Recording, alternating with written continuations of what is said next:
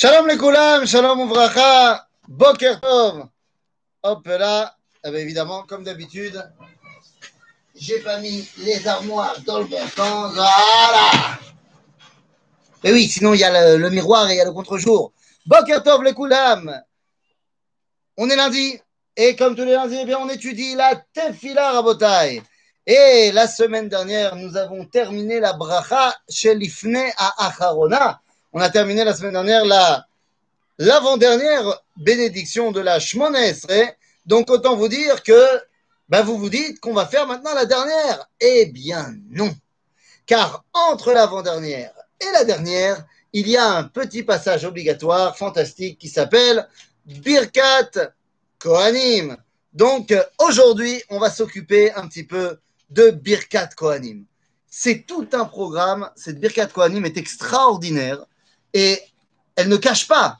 Je veux dire, des fois, on, ça cache des secrets incroyables. Là, ça ne cache pas des secrets incroyables. Ça dit des choses absolument fantastiques. Et donc, il va falloir euh, qu'on rentre dans la Birkat Kohanim et qu'on essaye de la comprendre. On a tendance, nous, à se mettre sous le talit et se dire Allez, euh, je prends, je prends, je prends, je ne sais pas trop ce qui se passe, mais je prends. Alors, venez, nous, on va essayer de comprendre effectivement de quoi il s'agit. Birkat Kohanim, c'est d'abord et avant tout une chova, une mitzvah, une obligation qu'ont les Kohanim, qui est devenu pour eux un mérite énorme de pouvoir bénir le peuple juif. Et là, il faut comprendre d'où ça vient. Ça vient de la paracha de cette semaine, en fait. Puisque Abraham Avinu est le premier de qui Akadosh Baruch dit maintenant je donne les brachot beyadecha. C'est-à-dire, jusqu'à présent, c'est moi qui bénissais. Maintenant, je te donne à toi la capacité de bénir. À toi, à toi, à toi, Abraham. Et tu décides de le donner à qui tu veux, ce- cette force-là. Et ça, c'est assez incroyable. Pour l'anecdote, pour l'anecdote, parce que si déjà on commence la matinée comme il faut, eh bien, on va commencer avec une anecdote. Il y a de cela des années, des années, quand je te dis ça, je pense que c'était même il y a, je sais plus, il y a 6, 7 ans, Machoukazé. Je ne me rappelle plus exactement, mais un truc dans ce style-là. J'accompagne un groupe de jeunes euh, en Israël, 10 jours, folie, retour vers notre identité, découverte d'Israël, découverte de nous-mêmes. Génial. Et avec ce groupe qui s'appelle La Relève, eh bien, euh, La Relève donc de Paris, guidée par Raphaël Delève, eh bien, à ce moment-là, on termine notre voyage dans le nord d'Israël, à Tzfat. Et on a réussi, euh, passant quelques petits coups de téléphone, de faire en sorte que notre dernière soirée, non seulement on va manger sympathique à Tzfat et tout, tous ensemble, mais on va faire venir le grand rabbin de Tzfat, le Rav Shmuel Eliyahu, le fils de l'ancien grand rabbin d'Israël, le Rav Mordechai Eliyahu. Et donc le Rav Shmuel vient nous voir pour notre dernière soirée. Grand moment. Nous, on pensait, et moi le premier, euh, qu'il allait venir 10 minutes comme ça, vite fait, une petite bracha. Pas du tout. Il est venu, il est resté pendant une heure et demie, il a mangé avec nous, il a parlé avec tout le monde. C'était extraordinaire. Et donc tout le monde était chaud patate. Et à la fin de la soirée, il a dit Bon, il a fait un Dvar Torah, j'ai traduit. Et au milieu du Dvar Torah, il dit Bon, je vous ai dit plein de choses consensuelles, mais maintenant, je vais vous parler avec mon cœur. Alors je traduis. Et tout le monde commence à dire Ah bon, hein, c'est intéressant. Il dit Est-ce que j'ai le droit d'être non politiquement correct? Et je le regarde, je lui dis Il faut que je traduise ça? Et il dit Bah oui Je traduis, et donc tout le monde rigole et dit Bien sûr, bien sûr. Et là, le Rav Shmuel, il dit Regardez, j'adore les Juifs de France.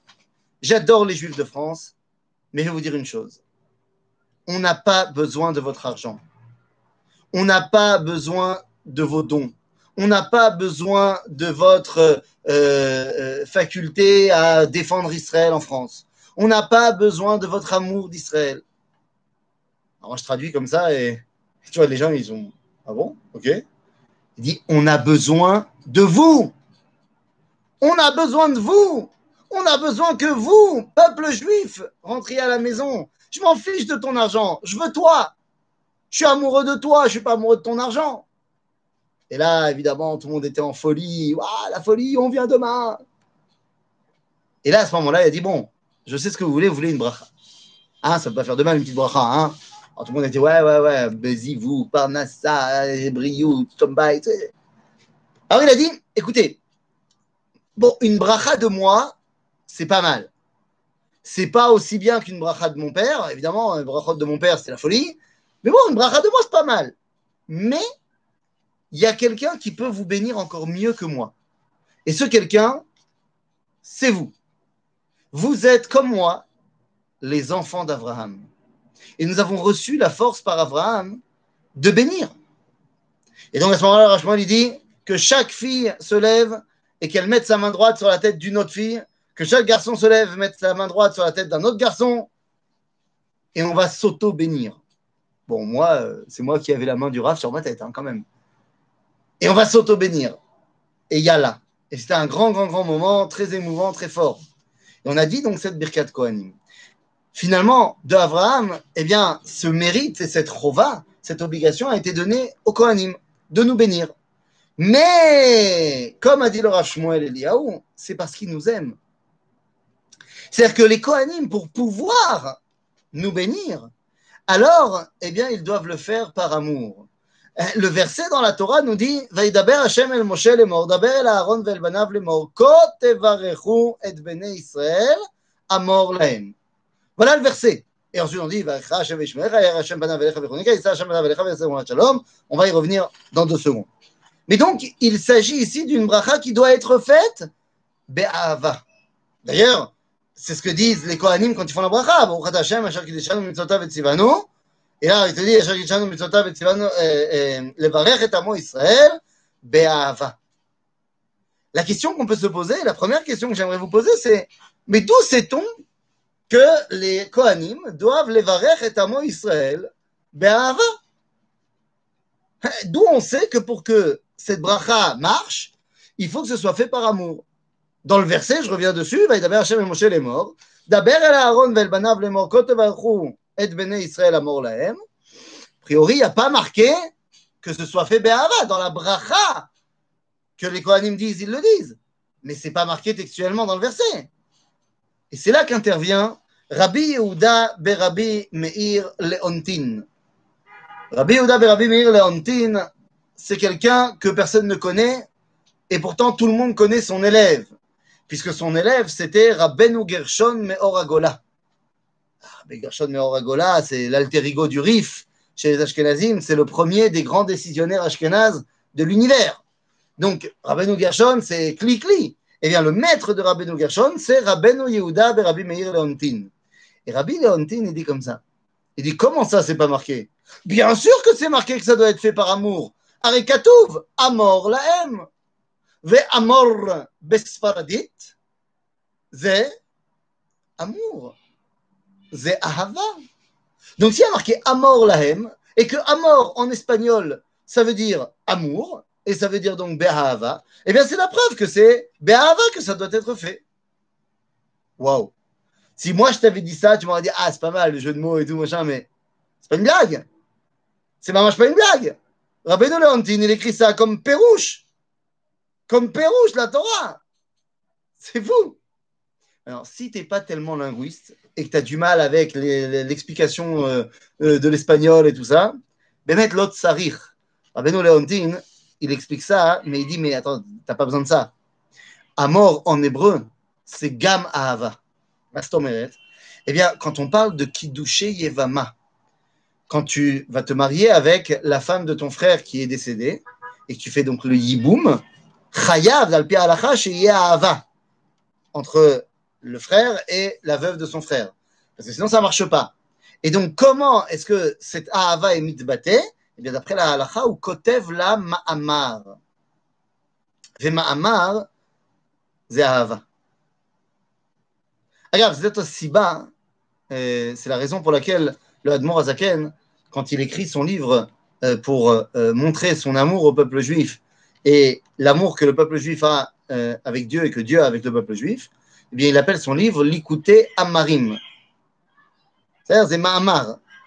En d'autres termes, Rabotai, de quoi parlons L'Ikouté Amarim, c'est le Tanyak. Hein. et donc, de quoi parle-t-on? Cette bracha-là, elle doit être dite par amour. Et une fois qu'on a dit cela, alors on peut y aller. Besséder. Comment est construite cette bracha? Cette bracha du Birkat Kohanim, c'est trois versets, évidemment. mais trois versets qui sont qui vont crescendo. C'est-à-dire que le premier verset, c'est trois c'est trois mots. Le deuxième, cinq mots. Et le troisième, sept mots. Eh bien, ça, c'est à mettre en référence directement avec Kiddush HaChodesh.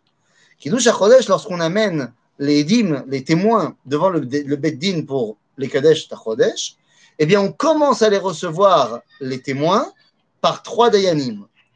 C'est-à-dire qu'on les reçoit euh, avec trois rabbins. Ensuite, ils passent devant cinq rabbins qui les vérifient. Et ensuite, ils donnent la édoute devant sept rabbins. Donc 3, 5, 7, c'est comme Birkat Kohanim Birkat HaChodesh. Et c'est quoi Birkat HaChodesh C'est le moment où Kadosh Baruch nous fait confiance pour dévoiler la Kedusha qu'il y a dans le temps. Birkat Kohanim, c'est ben, la bracha qui va nous donner la capacité de remplir notre rôle et de parfaire la création. Alors, quelle est cette bracha? Rentrons maintenant dans le vif du sujet et dans la bracha en elle-même. Le premier verset nous dit Et là, les choses sont un peu plus claires, puisque Rashi nous dit directement qu'est-ce que c'est Yevarechecha? Yirbu nechasecha. Ça veut dire quoi? Que tu es plein de fric. Eh oui, la première étape de la bracha, c'est Shefa Chomrit, l'abondance matérielle. Waouh! L'abondance matérielle. Mais l'abondance matérielle, c'est pas tellement Kodesh. Non, c'est, je sais pas, c'est pas. Non, Kodesh, c'est plus euh, le spirituel. Euh, et au contraire, il faut un peu se détacher euh, des, des, des, des, forces de ce monde pour être dans la Kedusha. Oui, oui, quand tu es chrétien, quand tu es bouddhiste. Zénachon, dans beaucoup de religions, eh bien, l'opulence matérielle empêche de se lier au Créateur. Et donc, chez les moines euh, chrétiens ou chez les moines bouddhistes, eh bien, il y a une volonté primaire de se détacher de toute attache matérielle. Le judaïsme n'est absolument pas d'accord avec cela. Et je dirais même au contraire. Au contraire, si on dit qu'il faut se détacher du matériel pour arriver au Kodesh, eh bien, quelque part, ça montre à quel point cette idéologie frôle avec l'idolâtrie. Parce que si tu dis véritablement que Hachem est Chad, il ne peut pas y avoir de monde qui soit détaché du dévoilement divin et un autre où il y a le dévoilement divin. De dire qu'on trouve Dieu dans la spiritualité mais pas dans la matérialité, c'est de dire qu'il y a un, endroit où Dieu n'est pas présent. Et c'est absurde. Donc non, non, non, non, Shema Israël, Hachem Hachem Echad. Donc ça passe d'abord par eh bien, la compréhension que le monde matériel est aussi l'endroit où se dévoile Dieu. Mais je viens de dire ça passe d'abord par cela. Je comprends d'après ce que j'ai expliqué que ça doit passer aussi par ça. Mais pourquoi ça commence d'abord par ça? Pourquoi ça commence d'abord par ça? C'est pas shoot.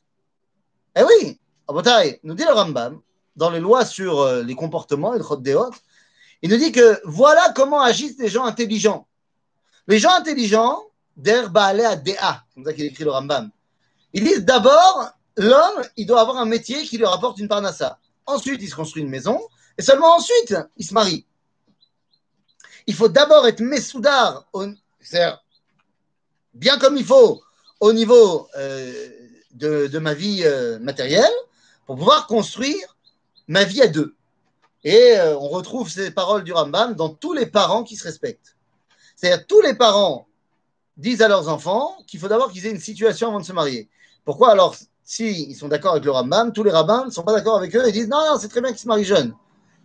Parce que la situation de la société a un petit peu évolué entre l'époque du Rambam et notre époque à nous, qu'on commence à travailler beaucoup plus tard dans notre époque à nous, et qu'en parallèle, qu'on commence à travailler beaucoup plus tard, eh bien, eh, les images et les, influences pas très très cachères eh, sont partout, et donc, pour éviter qu'il y ait eh, des avérotes, et pour éviter que le couple ne se rate, eh bien, on propose euh, que c'est une bonne idée de se marier dès qu'on s'est trouvé et de ne pas attendre qu'on ait déjà fini notre doctorat. Mais je ferme la parenthèse. Mais c'est sûr que dans l'idée, c'est beaucoup mieux d'être déjà posé au niveau concret. Agave entre parenthèses. Je vous rappelle que c'est l'un des principes pour pouvoir être prophète. Nous dit la Gemara dans le traité de Nedarim que.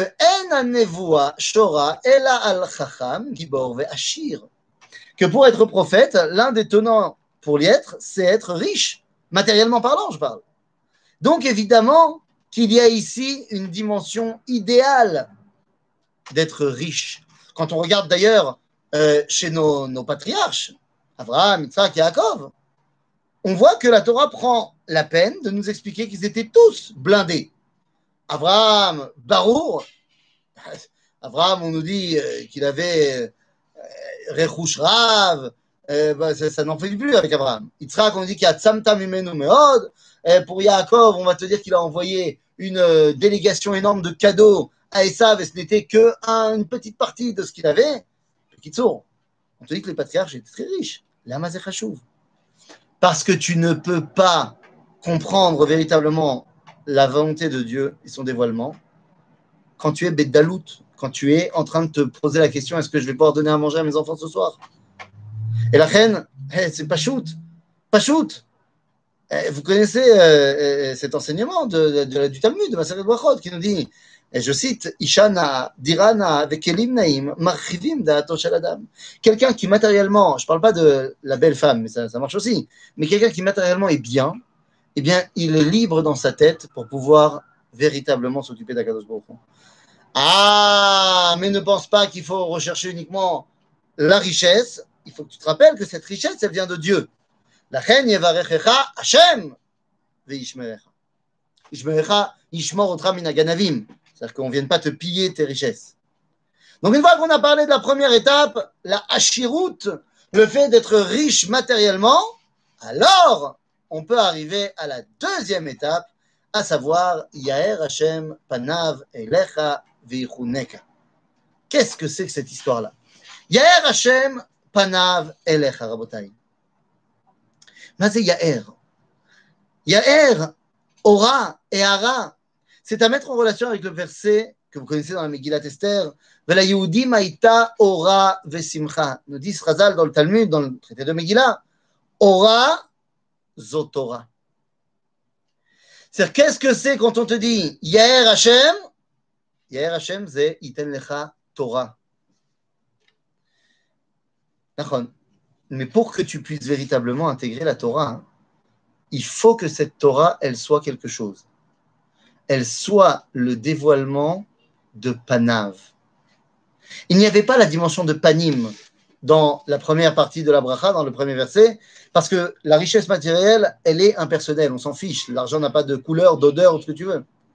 Mais là, on te demande de recevoir la Torah. Pour que tu puisses recevoir et la comprendre, il faut que tu sois bien conscient que la Torah, Zemegalet Pene Hashem. Apanim, le visage de l'autre, c'est ce qui me permet de dévoiler l'infini. Ah oui, dans la Torah, on va nous dire cela, dans le Sefer Shemot.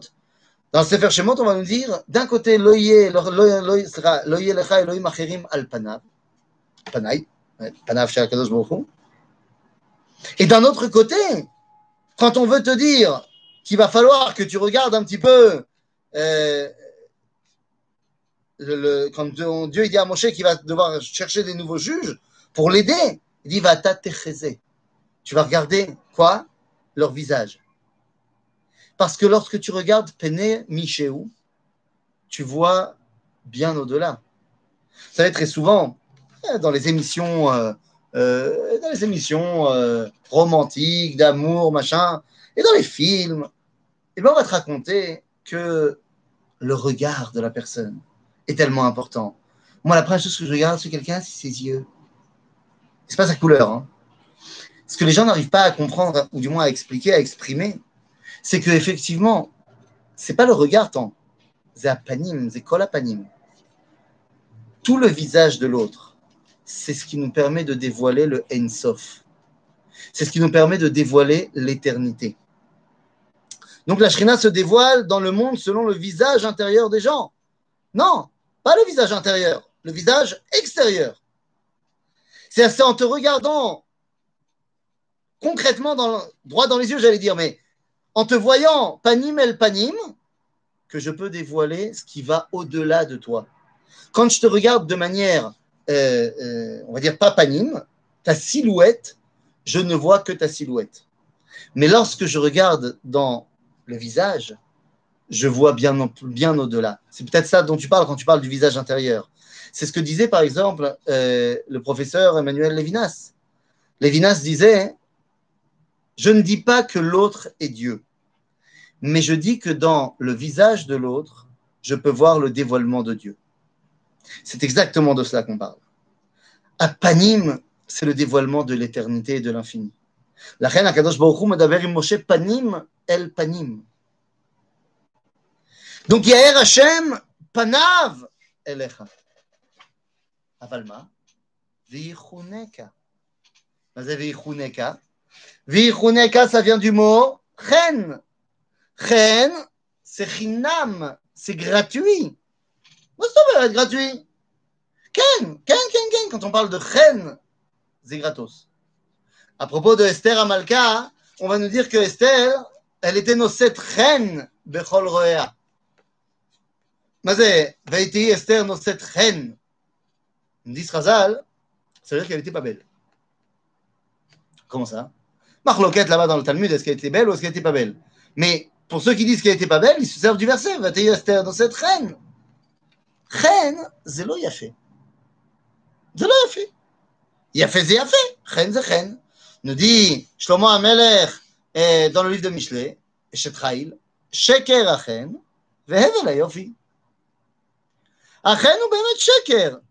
ou lo La grâce, comme on dit en français aussi, grâce, ça veut dire mot gratuit. Zélo, fait, ce n'est pas beau. C'est machéou, mais que tu n'as rien fait pour le mériter. Ainsi, qu'est-ce que ça veut dire Yair Hashem Panav même si tu ne mérites pas. On veut que tu mérites.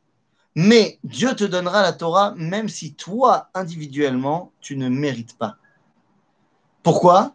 Parce que tu fais partie d'une identité globale qui, elle, la mérite, quoi qu'il arrive. Donc Dieu te donnera et Arat Panim Torah, va te donner ce rapport avec l'infini, avec lui-même, même si pour l'instant tu ne mérites pas. Il viendra un temps où Bezrat Hashem, tu mériteras. Comme on a vu dans la paracha de Noir, ceux qui ont vu mon cours sur la paracha de Noir, que Noach Matzachen Hashem. Pour l'instant, tu ne mérites pas, mais je vois en toi le potentiel de ce qui va mériter d'être sauvé du déluge. Et enfin, Yissa Hashem panav elecha veyasem lecha shalom. Qu'est-ce que c'est Yissa Hashem La sept, Yissa Hashem panav. Mais c'est la sept panim. Mais c'est la sept panim. La sept panim, ça veut dire en français euh, donner quelque chose euh, en plus, bonus. Attendez deux secondes. C'est la première explication de la sept panim. J'en donnerai une deuxième dans deux secondes. Mais la première explication, c'est genre donner un bonus. C'est tu mérites de, recevoir 100 shekels, et là, je te donne 120. Et la bonus, ah là, ça me fait plaisir. Ça me fait plaisir, c'est pour moi. C'est la sept panim. Ah, le problème, c'est nous dit la Gemara dans Maseret Brachot, à la page 20, on nous raconte une histoire. On dit que Malaché Acharet, les, les anges sont venus se plaindre chez Dieu. Je dis, bon, chez l'Olam, il y a marqué dans ta Torah, Asher lo isapanim velo shochad. On n'a pas le droit de faire ça, de donner des bonus comme ça qui ne méritent pas. Et toi, tu es nos panim, les Israël? Ah, nous dit la réponse d'Akadosh Baruch Malachim. Eh, et comprenons la deuxième explication de la sept panim, c'est enlever la colère. Quand je dis Ani panav elav, ça veut dire que je suis chaud sur lui. Genre, mon visage, il est dessus. La sept panim, c'est calmer cela. mais qu'est-ce que ça veut dire? Pourquoi Dieu, il est no panim s'il a dit Loïsta panim veloikar shochad? Là, Kadosh Baruch il dit Nouma rosim. Qu'est-ce que vous voulez, les anges? Comment tu veux que je sois pas trop sympa avec les Bnei Israël? Eux, c'est eux qui ont commencé à la set panimiti.